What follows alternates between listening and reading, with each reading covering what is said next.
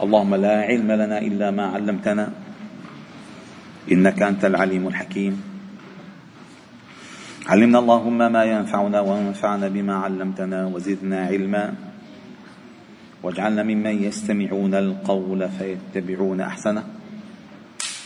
وأدخلنا برحمتك في عبادك الصالح. ربنا اشرح لنا صدورنا ويسر لنا أمورنا. واحلل عقد ألسنتنا ليفقه الناس قولنا. ربنا آتنا في الدنيا حسنة وفي الآخرة حسنة وقنا عذاب النار. ربنا لا تزغ قلوبنا بعد إذ هديتنا وهب لنا من لدنك رحمة إنك أنت الوهاب. ربنا آمنا بما أنزلت واتبعنا الرسول فاكتبنا مع الشاهدين.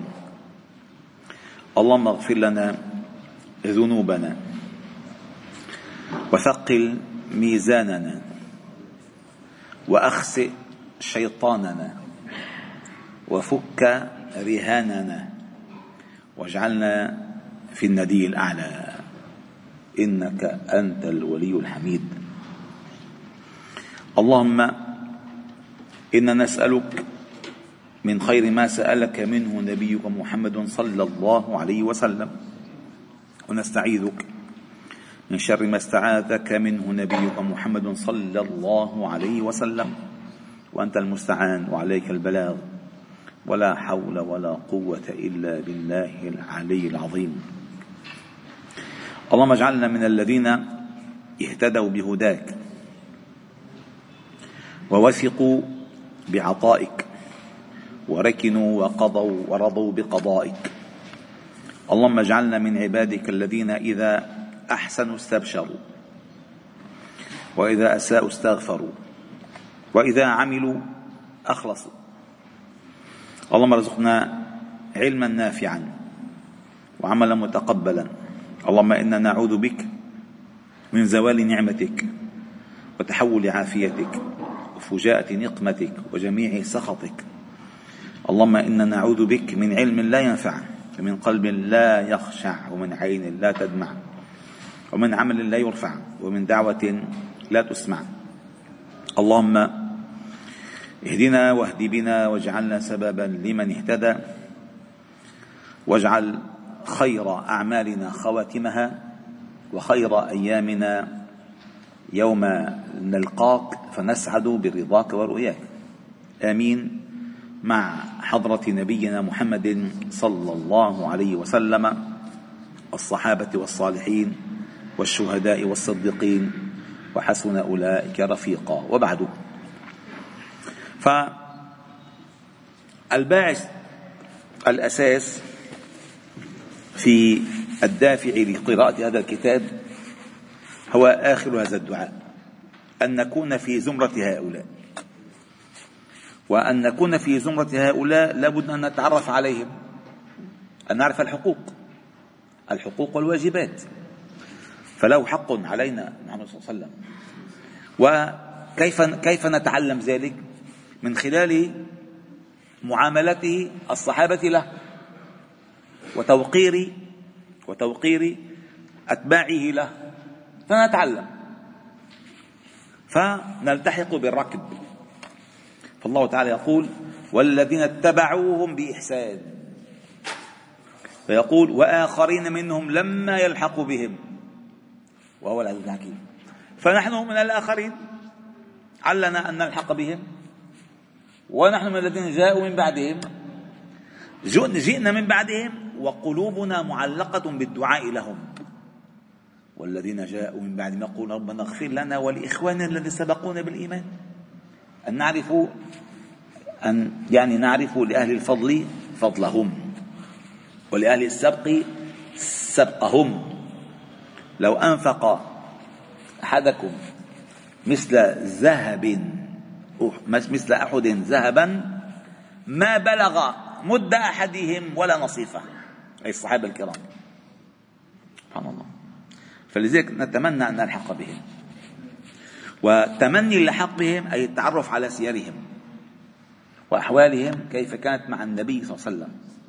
تذكرون أن ابن عمر المرضى عنه هو من المعمرين من الصحابة معمرين من الصحابة الكرام كان يعني لا يترك شيئا يذكره بالنبي صلى الله عليه وسلم إلا فعله. ولو كان ما فيه علم قعد على شجرة قعد على شجرة هيك بس هيك يستلذ. فلذلك ألف الإمام أبو الفضل القاضي عياض رحمه الله تعالى هذا الكتاب لنعيش هذه الأجواء. وقد شعرتم في بعض الدروس أننا فعلا يعني تذوقنا تذوقنا هذه هذه الصحبة. هذا الفضل هذا المقام الذي أعطاه الله تعالى لنبيه صلى الله عليه وسلم. مقام إيه؟ فوصلنا إلى في قراءة هذا الكتاب الموسوم بالشفاء بتعريف حقوق المصطفى صلى الله عليه وسلم للمؤلف القاضي عياض أبي الفضل رحمه الله تعالى في المجلس الرابع والخمسين إلى قوله تعالى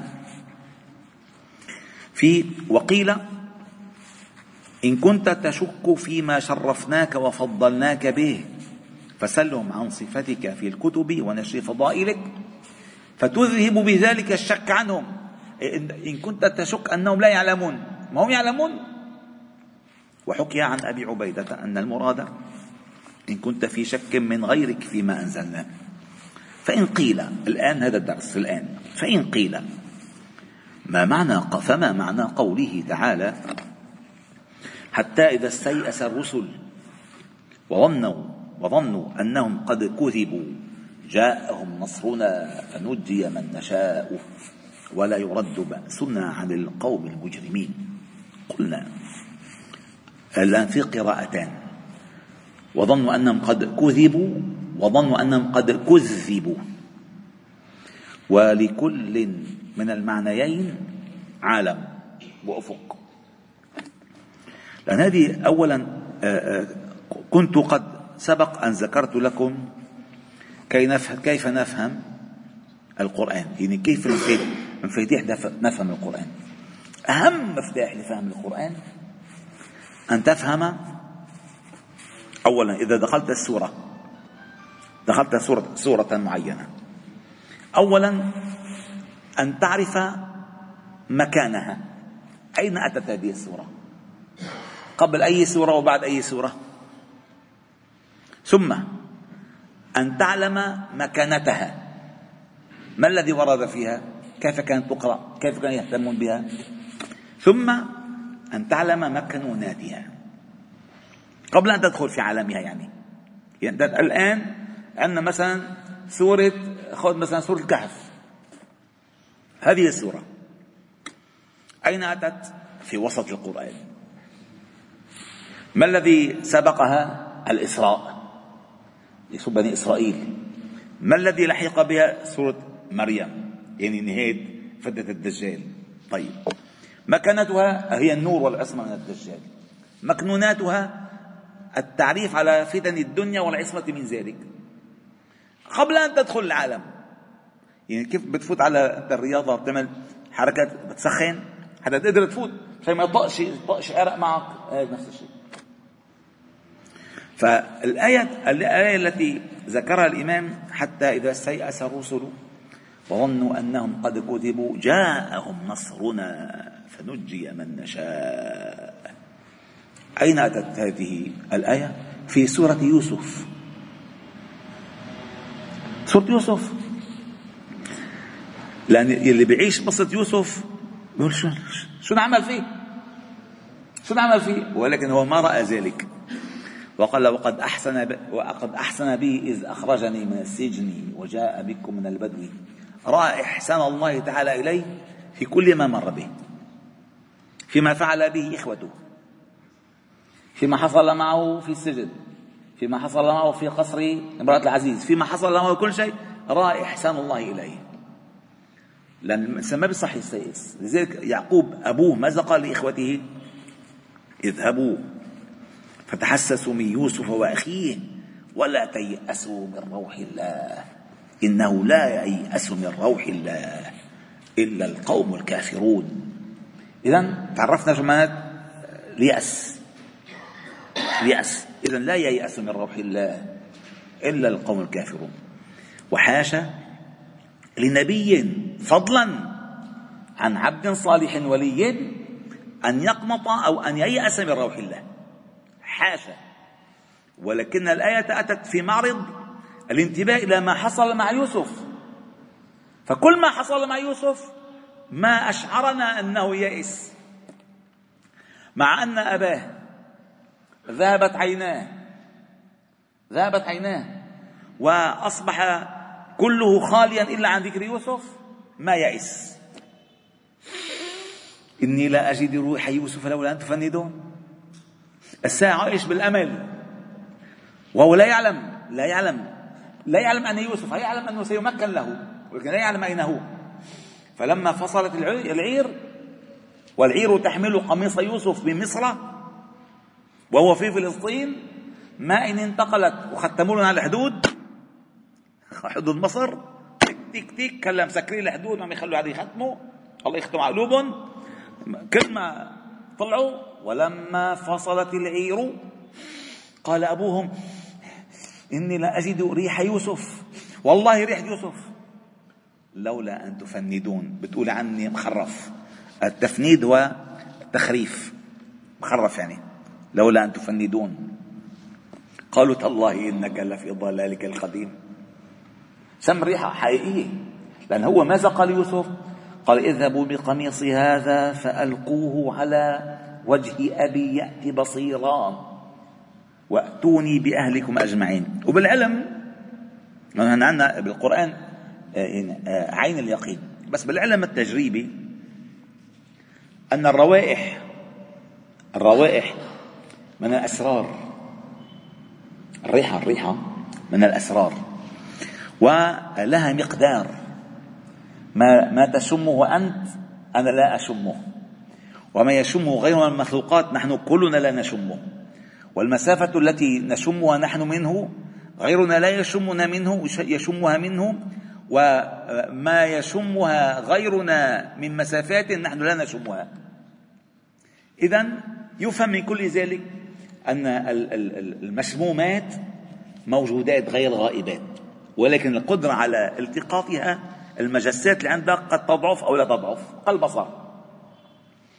فالشوق والوجد الذي كان في يعقوب عليه السلام أعطاه قوة 10 جي ما في 4 جي 5 جي أعطاه قوة 10 جي للقط البث من من وين؟ من مصر. لقطوا دغري لقطوا لقطوا دغري. فإذا الروائح لا لا تغيب. ولكن قد تستطيع أن تلتقطها وتشمها وقد لا تستطيع.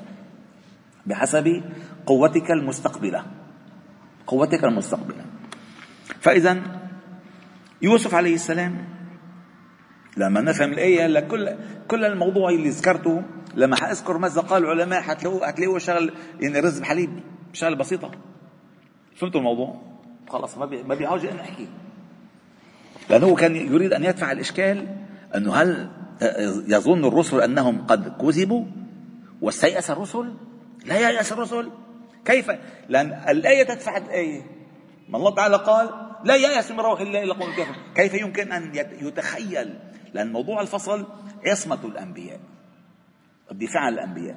ليكم فيما يجب للنبي وما يمتنع. فإذا يمتنع أن ييأس نبي. يمتنع أن ييأس نبي. فإذا الروائح أيها الأحباب الكرام في علم في علم الطبيعة يعني التجريبي هو آه، بسموه موليكول طيارة. بتطير. بتشمها وما بتشمها وأحيانا إذا اكل توم الجامع كله بشم مزبوط مزبوط يعني ما شرط الريحة بس الحلوة بتشمها والدليل على ذلك أن الملائكة حساسة جدا جدا من الرائحة الطيبة أو غير الطيبة. فإن كانت طيبه أتت وإن كانت غير طيبه نفرت. نفرت. ومن الأسرار أيضا في الروائح أيها الاحباب الكرام أن الله تعالى قال في كتابه ويدخلهم الجنة عرفها لهم. وعرفها لهم بمعنى التفسير أي طيبها لهم. أي طيبت لهم بالمسك. أقرئ أمتك من يا سلام وأخبرهم أن الجنة آه، عذبة الماء آه، طيبة الزرع أرضها المسك. مسك كلها مسك. طيب طيبها لهم. لماذا الله تعالى قال عرفها لهم؟ لأن الإنسان السوي عم نحكي السوي يلي مخلوط على راسه منه يلي مخلوط على راسه منه سوي. السوي كلما بطبعه الفطري. شم رائحة طيبة اشتاقت روحه إلى الجنة. فبيعمل يحاول أن يذكر شيئا شمه قبل وهي الريح الذي عرفها الله تعالى لهم إياها. يذكرون عرفها لهم أي طيبها لهم. فإذا لا يمكن أن يكون السياق إلا أن في هذا المساق. أنه الآية تريد شيئا آخر. حتى إذا استيأس الرسل وظنوا أنهم قد كذبوا جاءهم نصرنا فنجي من نشاء. هل استيأس الرسل من إيمان قومهم بهم؟ ربما وهو, وهو قوي. لا يستيأس الرسل من نصر الله لهم. أبدا. لأن المأمور في من الرسول البلاغ وليس عليه النتيجة. آمن قومك أم لم يؤمن؟ أنت ما دخلك؟ أنت عليك أن تنذر أن أنذر الناس. بلغ ما أنزل ما عليك أن يؤمن الناس. ليس عليك هداهم. إن تحرص على هداهم فإن الله لا يهدي من يضل. فإذا ضله الله وأنت حريص على هديته لن لن يهدى. لن يهدى لذلك الدفع إنه لا يهدى من يضل. فإذا أنت ليس عليك الهداية عليك البلاغ. والتعليم والإرشاد. فتح الله على قلبه إنك لا تهدي من أحببت ولكن الله يهدي من يشاء. مع عمي أبي طالب. وعمه الذي يعني واساه ونصره وآزره ومع ذلك ما استطاع أن يدخله الإسلام. الهداية من الله. فإذا قال قلنا المعنى في ذلك ما قالته عائشة أم المؤمنين. عنها قالت معاذ الله أن تظن ذلك الرسل بربها. وإنما معنى ذلك أن الرسل لما استيأسوا ظنوا أن من وعدهم النصر من أتباعهم كذبوهم. وهذا على أكثر المفسرين. هذا وجه. وقيل إن الضمير فيه ظن عائد على على الأتباع والأمم لا على الرسل. لا على الأنبياء والرسل وهو قول ابن عباس والنخعي وابن جبير وجمال العلماء. وبهذا المعنى قرأ مجاهد كذبوا. بالفتح فلا تشغل بالك من شاذ من شاذ التفسير بسواه مما لا يليق بمنصب العلماء فكيف بالأنبياء؟ إذا العلماء لا ينبغي أن ييأسوا حتى يأس الأنبياء حاشا وكلا. وكذلك ما ورد في حديث السيرة ومبتدأ الوحي في قوله تعالى لخديجة لقد خشيت على نفسي. ليس معناه الشك لأن السياق اللي عم ندافع عن الرسل أنه لا يمكن أن يظن أن الرسل شكوا أو أو ظنوا أنه ما في نصر أو خشوا. لا يمكن. قال ليس معناه الشك ليس معناه الشك فيما آتاه الله بعد رؤية الملك ولكن لعله خشي أن لا تحتمل قوته مقاومة الملك وعباء الوحي فينخلع قلبه أو تزهق نفسه. وهذا على في الصحيح أنه قال بعد لقائه الملك أو أو يكون ذلك قبل لقيه الملك وإعلام الله تعالى له بالنبوة لأول ما عرضت عليه من العجائب وسلم عليه الحجر والشجر وبدأه وبدأت وبدأته بالمنامات والتباشير.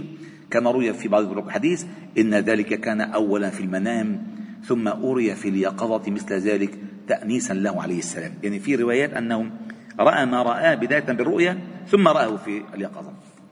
لئلا يفجأه الأمر مشاهدة ومشافهة فلا تحتمله لأول حالة بنية البشرية. صحيح. تصور القلب الداء الله تعالى قواه حتى يستطيع أول أول اتصال بشري أول اتصال بشري بملك بالتاريخ في غار حراء. فالدلو قوية وشافوا على هيئته. وفي الصحيح عن عائشة أم المؤمنين رضي الله عنها أن أول أول ما بدأ به صلى الله عليه وسلم الوحي الرؤيا الصادقة. قالت ثم حبب إليه الخلاء وقالت إلى أن جاءه الحق وهو في غار حراء. وابن عباس قال مكث النبي صلى الله عليه وسلم بمكة خمس عشرة سنة. يسمع الصوت ويرى الضوء سبع سنين ولا يرى شيئا وثمان سنين يوحى إليه. وقد روي روى ابن إسحاق عن بعضهم وسلم قال وذكر جواره بغار حراء قال فجاءني وأنا نائم. فقال اقرأ. فقلت ما أقرأ؟ وذكر نحو حديث في حديث عائشة في غطه له إقرائه إياه. يقرأ باسم ربك الذي خلق. قال فانصرف عني. هذه الرواية وهببت من نومي فكأنما صورت في قلبي يعني صورت السورة والحادثة ولم يكن أبغض إلي من أن يقال شاعر ومجنون. ثم قلت لا تحد لا تحدثوا عني قريش بهذا أبدا لأعمدن إلى حالق من الجبل فلأطرحن نفسي فلأقتلنها. هذا كمان في إشكال. فبينما أنا عابد لذلك إذ سمعت مناديا ينادي من السماء يا محمد أنت رسول الله. وأنا جبريل فرفعت رأسي فإذا جبريل على صورة رجل وذكر ذاك الحديث. هلا قل لي شو شو الإشكال بالموضوع؟ الإشكال خشي على نفسه أن يكون يعني يرى شيئا لا لا حقيقة له. يرى شيئا لا حقيقة له. فيريد أن يستوثق أكثر. فإذا منه متأكد؟ فتكون قريش نالته أنه ما تأكد ما الذي رآه. أملك أم وهم أم حقيقة أو حديث نفس؟ ما الذي رآه؟ فلما كان في الغار وهو كان يختلي آخر آخر خلال قالوا كان أربعين ليلة متتالية حتى فجاءه الوحي. انقطاع كامل. كامل هلا اعتكاف والانستغرام شغال والتويتر شغال والفيسبوك شغال واللايف شغال وكل شيء شغال قالوا اعتكاف. والزوادة شغال اعتلاف. ده الاعتكاف اعتلاف. كله شغال وهو قال معتكف منقطع عن ال... عن الاخ عن شو؟ عن, عن الدنيا بالآخرة وكل الدنيا معه. ما اسمه اعتكاف هذا؟ انقطاع كامل كامل. ياخذ بس الزواده ويطلع. بس. قال فقد بين لك في هذا أن قوله لما قال وقصده لما قصد وإنما كان قبل لقاء جبريل عليه السلام وقبل إعلام الله تعالى له بالنبوة إظهار اصطفاءه له بالرسالة ما علم ما يعرف ما الذي حصل. لما ذهبت به خديجة أو عندما وصل إلى خديجة وقال لقد خشيت على نفسي. قالت كلا والله لا يخزيك الله أبدا. لا إنك لا تصل الرحم. وتقري الضيف وتعين على نوى الحق وإلى آخر الحديث. ثم ذهبت به إلى ورقة ابن ابن خالتها أو ابن خالها وقص هذه القصص. قال ذلك الناموس الذي جاء موسى من قبل أو جاء الأنبياء من قبل. إذا هو منه مدرك شو اللي حصل. وما كنت ترجو أن يلقى إليك الكتاب إلا رحمة من ربك. ما كنت تدري ما الكتاب ولا الإيمان ولكن جعلناه نورا نهدي به من نشاء ومثل حديث عمرو بن شرحبيل ابن ابن حديث عمرو بن شرحبيل شرحبيل أنه عليه السلام قال لخديجة إني قد إذا خلوت وحدي سمعت نداء وقد خشيت والله أن يكون هذا لأمر. ومن رواية حماد بن سلامة أن وسلم قال لخديجة إني لأسمع صوتا وأرى ضوءا وأخشى أن يكون بي جنون. وعلى هذا يتأول لو صح قوله في بعض هذه الحديث إن الأبعد شاعر أو مجنون وألفاظا يفهم منها معاني الشك في تصحيح ما رآه وأنه لما كان, لما كان كله في ابتداء أمره وقبل لقاء الملك له وإعلام الله له أنه رسوله فكيف بعض هذه الألفاظ لا تصح طرقها أبدا؟ وما بعد إعلام الله تعالى له ولقائه الملك فلا يصح فيه ريب ولا يجوز عليه شك فيما ألقي إليه. وقد روى ابن إسحاق عن شيوخه انه صلى وسلم كان يرقى بمكة من العين قبل أن ينزل عليه فلما يرقى يعني رقية فلما نزل عليه القرآن أصابه نحو ما كان يصيبه فقد له أوجه إليك من يطيق؟ قال أما الآن فلا. الكتاب نزل القرآن نزل. وحديث خديجة واختبارها أمر جبريل بكشف رأسها. لأن دخل جبريل بدها تعرف ملك والملك كشفت رأسها فراح الملك. والملك عند الحياء ما بس الريحة بتأذيه والصورة بتأذيه. لا تدخل الملائكة بيتا فيه كلب أو صورة. والملائكة تنفر يتتأذى من يتأذى بنو آدم. ريحة تهرب الملائكة. تهرب. لذلك أغلب الأماكن اللي ما فيها خير كلها ريحتها طالعة. طالعة ريحتها طالعة. سبحان الله. ريحة طالعة. أما المعطرة نظيفة لازم النظافة من الإيمان. نعم. وإنما ذلك في حق خديجة لتحقق لتحقق صحة وسلم صحة عليه وسلم وأن الذي يأتيه ملك ويزول الشك وعنها لأن فعل ذلك النبي صلى الله عليه وسلم ليختبره وحاله بذلك حاشا بل قد ورد في حديث عبد الله بن محمد بن يحيى بن عروة عن عن هشام عن أبي عن عائشة أن ورقة أمر خديجة أن تختبر الأمر بذلك. وفي حديث إسماعيل ابن أبي حكيم أنها قالت صلى الله عليه وسلم يا ابن عم هل تستطيع أن تخبرني بصاحبك إذا جاءك؟ قال نعم. فلما جاء جبريل أخبرها فقال اجلس إلى شقي فذكر الحديث. ففي فقالت ها ما هذا شيطان ما هذا شيطان؟ هذا الملك يا ابن عم. فاثبت وأبشر وآمنت به. فهذا يدل على أنه على أنها مستثبتة بما فعلته لنفسها ومستظهرة لإيمانها لا للنبي صلى الله عليه وسلم. وقول معمر في فترة الوحي فحزن النبي صلى الله عليه وسلم فيما بلغنا حزنا غدا منه مرارا كي يتردى من شواهق الجبال لا يقدح في الأصل لقول معمر عنه فيما بلغنا ولم يسنده ولا ذكر راويه راويه ولا من حدث به. ولا أن وسلم قاله ولا يعرف مثل هذا إلا من جهة النبي صلى الله عليه وسلم مع أنه قد يحمل على أنه كان أول الأمر كما ذكرنا أو أنه فعل ذلك لما أحرجه من تكذيب من بلغ كما قال تعالى فلعلك باخع نفسك على آثارهم إن لم يؤمنوا بهذا الحديث أسفا.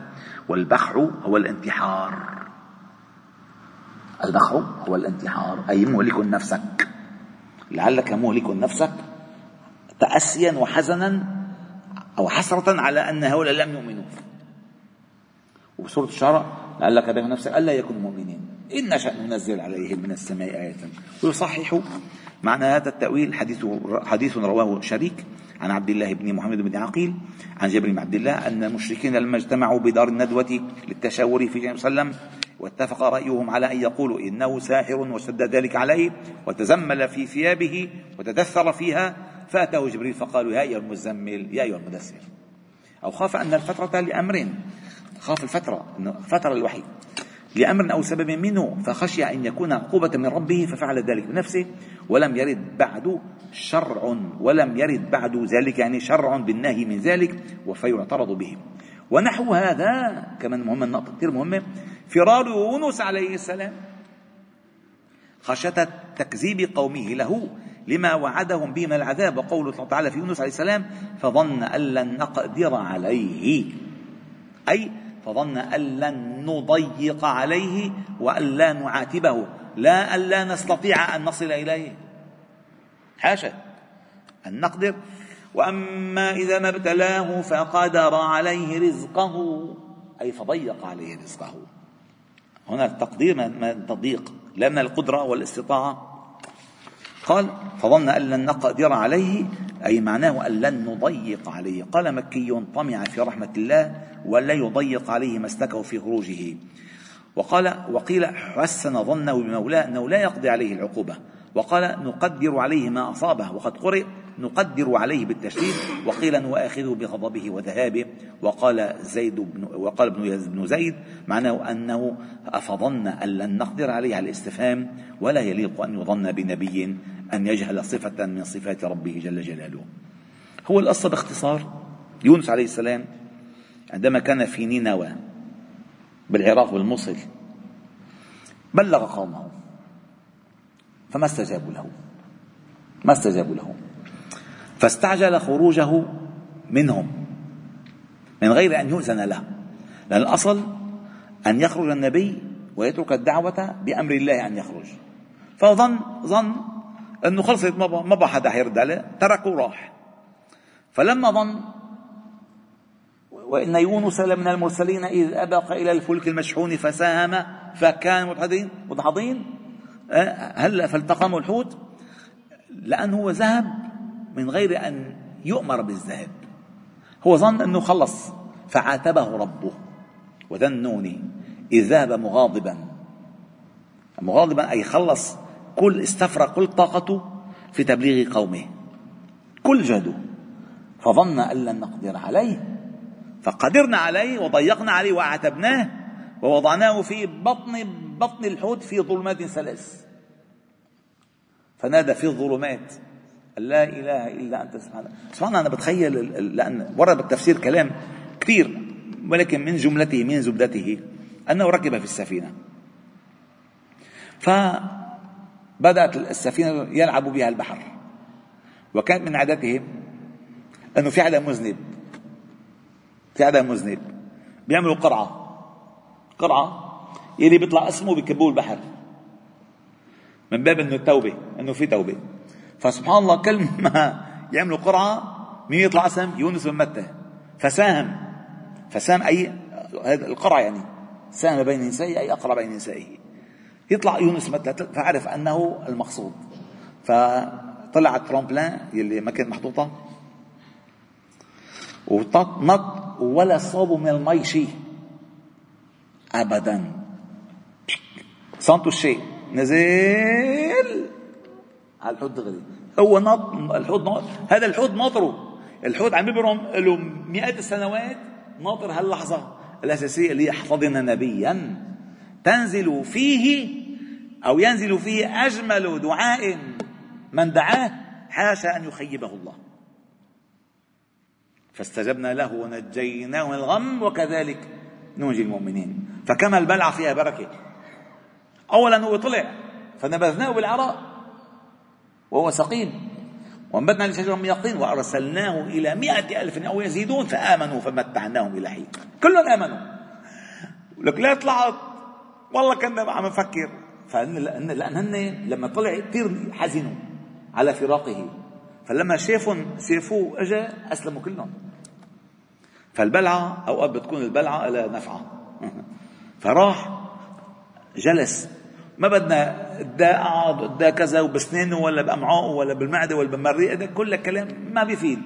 المهم ربنا قال لا لبث في بطنه. خلص ما بقى حدا يحكي بقى أبدا الكلمة في بطنه. فلولا أنه كان من المسبحين أي التسبيح يخرج من الضيق. بدليل قوله في سورة الحجر ولقد نعلم أنك يضيق صدرك بما يقولون فسبح بحمد ربك وكن من الساجدين. إذا التسبيح ينجيك من الضيق. كما نجى الله تعالى يونس من ضيق وظلمات بطن الحوت. فإذا هنا رجع وأسلم وأسلم قومه. فقال إذ ذهب مغاضبا مغاضبا لقومه لكفرهم وقول ابن عباس والضحاك وغيرهما لا لربه عز وجل إذ مغاضبة الله تعالى معاداة له وحاشا له. وهي كفر لا تليق بالمؤمنين فكيف الانبياء وقيل مستحييا من قومه أن يسيموه بالكذب أو يقتلوه كما في الخبر. وقيل مغاضبا لبعض الملوك فيما أمره به من التوجه إلى إلى أمر أمر الله تعالى به على لسان نبي آخر فقال غيري أقوى عليه مني فعزم عليه فخرج لذلك مغاضبا. وقد روى ابن عباس ان أن إرسال يونس عليه السلام ونبوته إنما كانت بعد أن نبذه الحوت واستدل من آية بقوله فنبذناه بالعراء وهو سقيم وأنبتنا عليه شجرة من يقطين وأرسلناه إلى مئة ألف أو يزيدون فآمنوا فمتعنوا إلى حين واستدلوا أيضا بقوله تعالى ولا تكن كصاحب الحوت أي لا تستعجل على قومك. وذكر قصته. ثم قال فاجتباه ربه فجعله من الصالحين. فتكون هذه القصة إذا قبل دموته يعني الإرسال الأكبر في اصطفاء في اصطفاء وفي إرسال فإن قيل فما معنى قوله تعالى؟ آه بدكم فتحوا لي الله يرضى عليكم الأذان القلبية. ما الأذان الرأسية؟ الأذان القلبية. فإن قيل فما معنى قول عليه السلام؟ إنه ليغان على قلبي فأستغفر الله في كل يوم مئة مرة.